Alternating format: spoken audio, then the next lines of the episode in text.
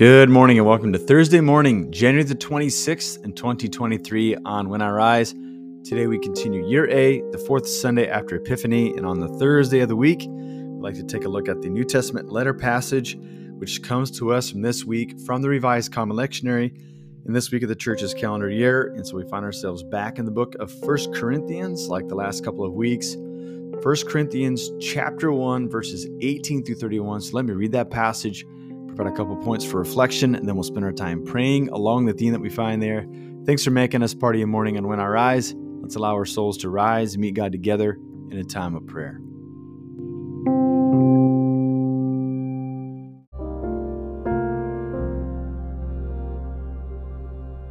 First Corinthians chapter 1 verses 18 through 31. The message of the cross is foolishness to those who are being destroyed but it is the power of God for those of us who are being saved.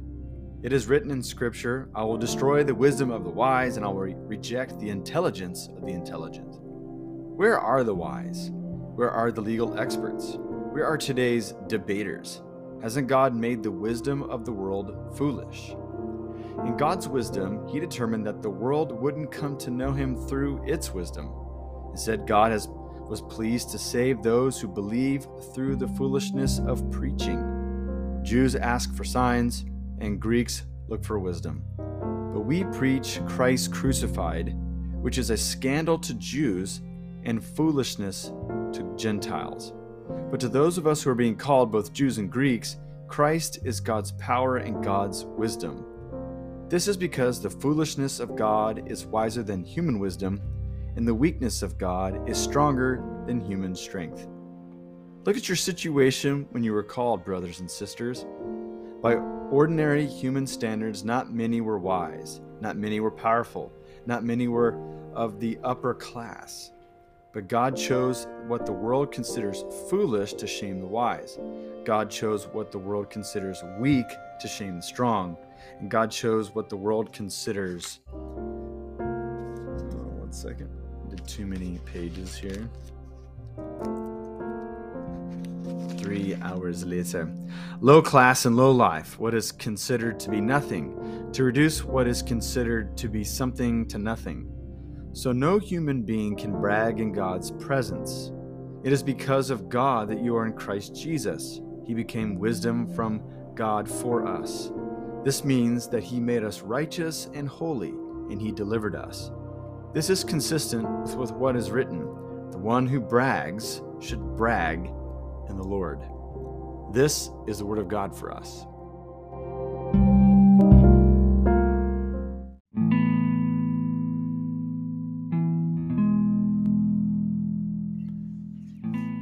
So the Apostle Paul was one that um, scholar N.T. called a creation monotheist. What does he mean? Means that one creator God created this good world, a world that God loves. Now, that seemed like a simple statement to those of us who've been Christian for a long time. But Paul is a gutsy orator. He's going to these different places in the Greco Roman Empire. And there's different operating softwares um, that help people put together what is reality, uh, what is truth, uh, what is the meaning of life, and why are we here? Like all the big questions, right? And there's a, fair amount of them in the Greco Roman world that would say that the world is neatly divided into two categories that which is like spirit and that which is matter or um, concrete. Okay.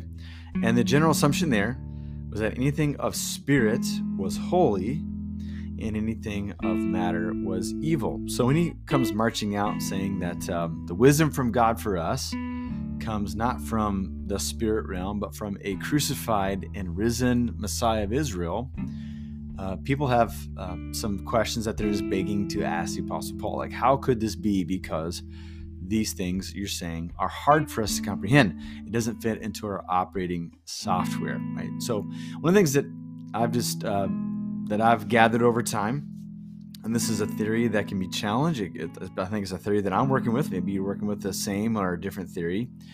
Is that um, the the Bible doesn't seem to have the category of like secular and sacred. Okay, um, secular being something that is totally uh, detached from the world of God or the religious world. It's something that's completely quote unquote from the world with no other influence, right? That might have been a term that we have adopted over time. Of course, there's a great philosophical, sociological tradition that talks about secular and secularism. It seems to be a term that we use quite a bit in the life of the church, particularly the modern church. But it seems like in the biblical voice, once again, this is to working theory. There's just two categories. There is the sacred and there is the profane.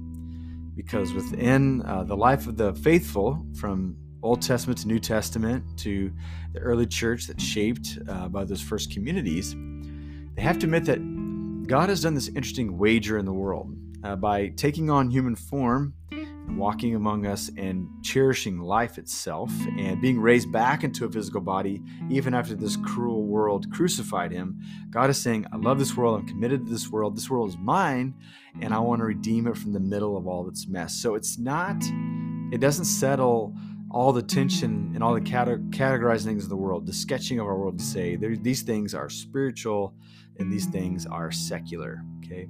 I tend to say i tend to think this is how okay 20 years of pastoral ministry leadership at some level. What i've sensed is that a lot of times secular is used for those highly influential things that are that, that are in um, provocative things in the world that the church can't ignore. Um, we've been able to ignore a lot of things. Uh, we ignore uh, certain artists and music because it's just way outside of what we call Christianity. Okay. But then there's like some of the stuff that's kind of uh, in the middle, like where it's quote unquote safe to listen to. It's actually enjoyable to experience and to listen to or to uh, partake in and to understand. But it's not exactly Christian. So we, we don't want to be those like stick in the muds that say, oh, that's just completely profane. And so we just call, we have this like this band that we call secular. Okay. We can't deny that it's good, maybe for some people or for us at a depth, or it's influential. Okay. Because we don't want to be like, I don't know, like really judgmental. right. We, we just want to say, okay, that thing is not exactly Christian, but we have to admit that it's influential and there's something about it. Now, I've been in different parts of the church that are um, more comfortable or less comfortable with quote unquote, you know, secular things.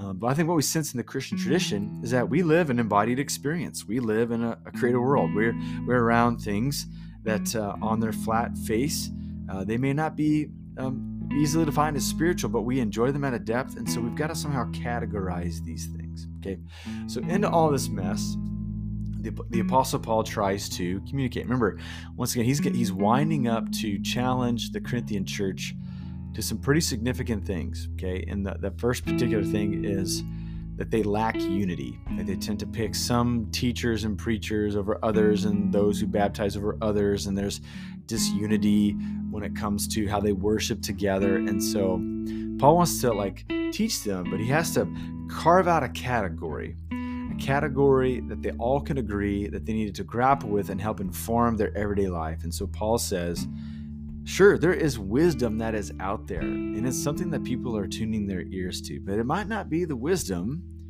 uh, that ultimately leads us to the knowledge of Christ. He's like, I need to give you a new framework.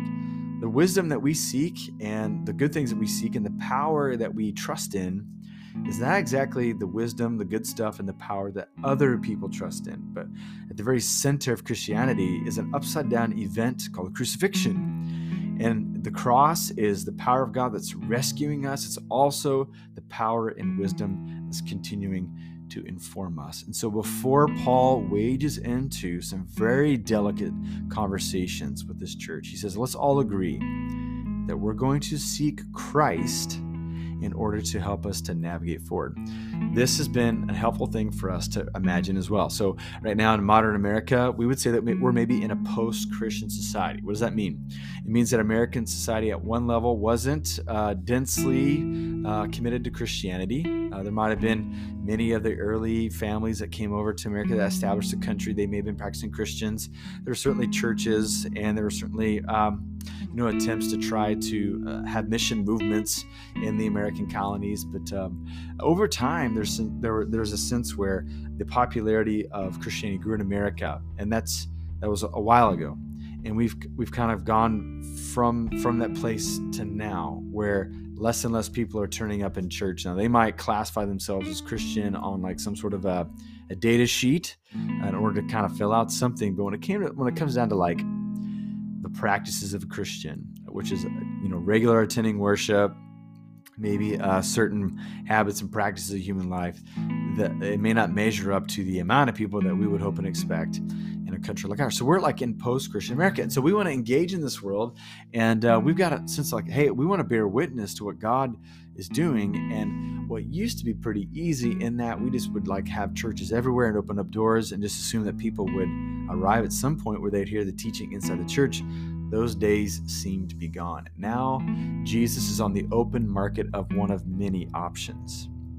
That's just simply the reality. And I think you and I know that because of the community of friends that we have. That's not something that we need more data from Barna like to like conclude. No, it just seems to be the case.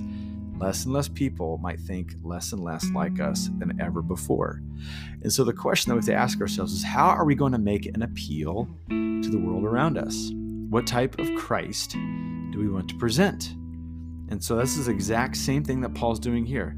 And the Christ that he wants to appeal uh, to appeal from to the Corinthian people is one who lowered himself in humility, who trusted in God's power to raise him from the dead, and a God who's strong enough that um, as as we collect ourselves as a community, we could say that one we, we have some plurality, some diversity. One thing that we agree on is that Christ was crucified and he was gloriously raised, and we put our trust in that mysterious event. It's the very power that's changing us. It's the very power that's changing the world around us, right? So notice where we're starting. We're not starting with like cultural issues, cultural war issues. We're not starting there. We're actually starting with a definitive event from the first century when a, a Nazarite, or sorry, a Na- someone from Nazareth named Jesus from a forgotten place was ascribed to be the Son of God, the Messiah of Israel, was crucified, he was raised. And from that point, this message has been bouncing all over the globe, transforming the, the minds and lives of people, have been gathering people together in communities that bear witness to God's truth in the world. Where we begin is a meditation on God's love.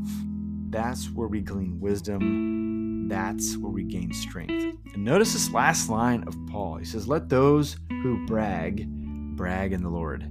We're not bragging upon um, other bona fides out there, other things we could try to say that we belong to this school or to this political platform, all these other things. We're not bragging from that perspective. We're bragging from like this homeless, crucified Jew who was raised from the grave. Like that's where we're going to rally around. That's where our world centers around, is what God did uniquely in Christ at his crucifixion and resurrection and from that point, we say is a singularity that's changing the world around us. We start there and no other vantage point. Uh, hopefully, that we can find unity there as Christians. We might be diverse on some other issues and topics, but hopefully, we can find that that's the starting point for us. We get to meditate on God's love so powerfully displayed on the cross. And from there, we can learn how to live, how to relate to one another, and ultimately, how to bear witness to the world of this God who's raised and on the loose and who's rescuing this world to himself. So, with those things in mind, let's spend some time praying to our God this morning.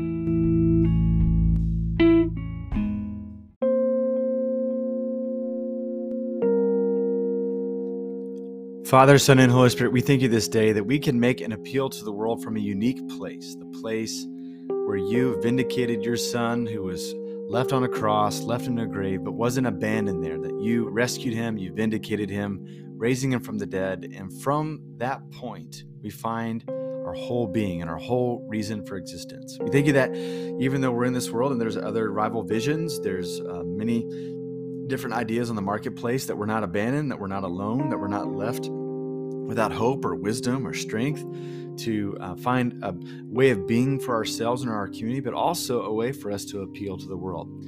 God, we confess to you that um, this world needs the light of Christ, and you know it as, as deeply as we do. And so this day, we pray that you'd breathe upon your church and that we would begin and allow our starting place to be the meditation on the resurrection, that it wouldn't be on uh, popular issues of the day or um, arguments that go back and forth um, in public spaces, but our grounding and the shape of who we are and what we say and how we say it would be founded upon the resurrection of Jesus. I pray that as we do that, and as we find unique ways to bear witness to what you're doing in the world, that it'd be not just appealing to people, but it'd be a breath of fresh air, and it'd be ultimately something that people could see as a signpost and find their way back to you. And so, God, we pray that from the north and the south and the east and the west, that you draw all people to yourself and that we would marvel at the work that you're doing as you're putting this world back together, the world that you love. We ask all these things in Jesus' name. Amen.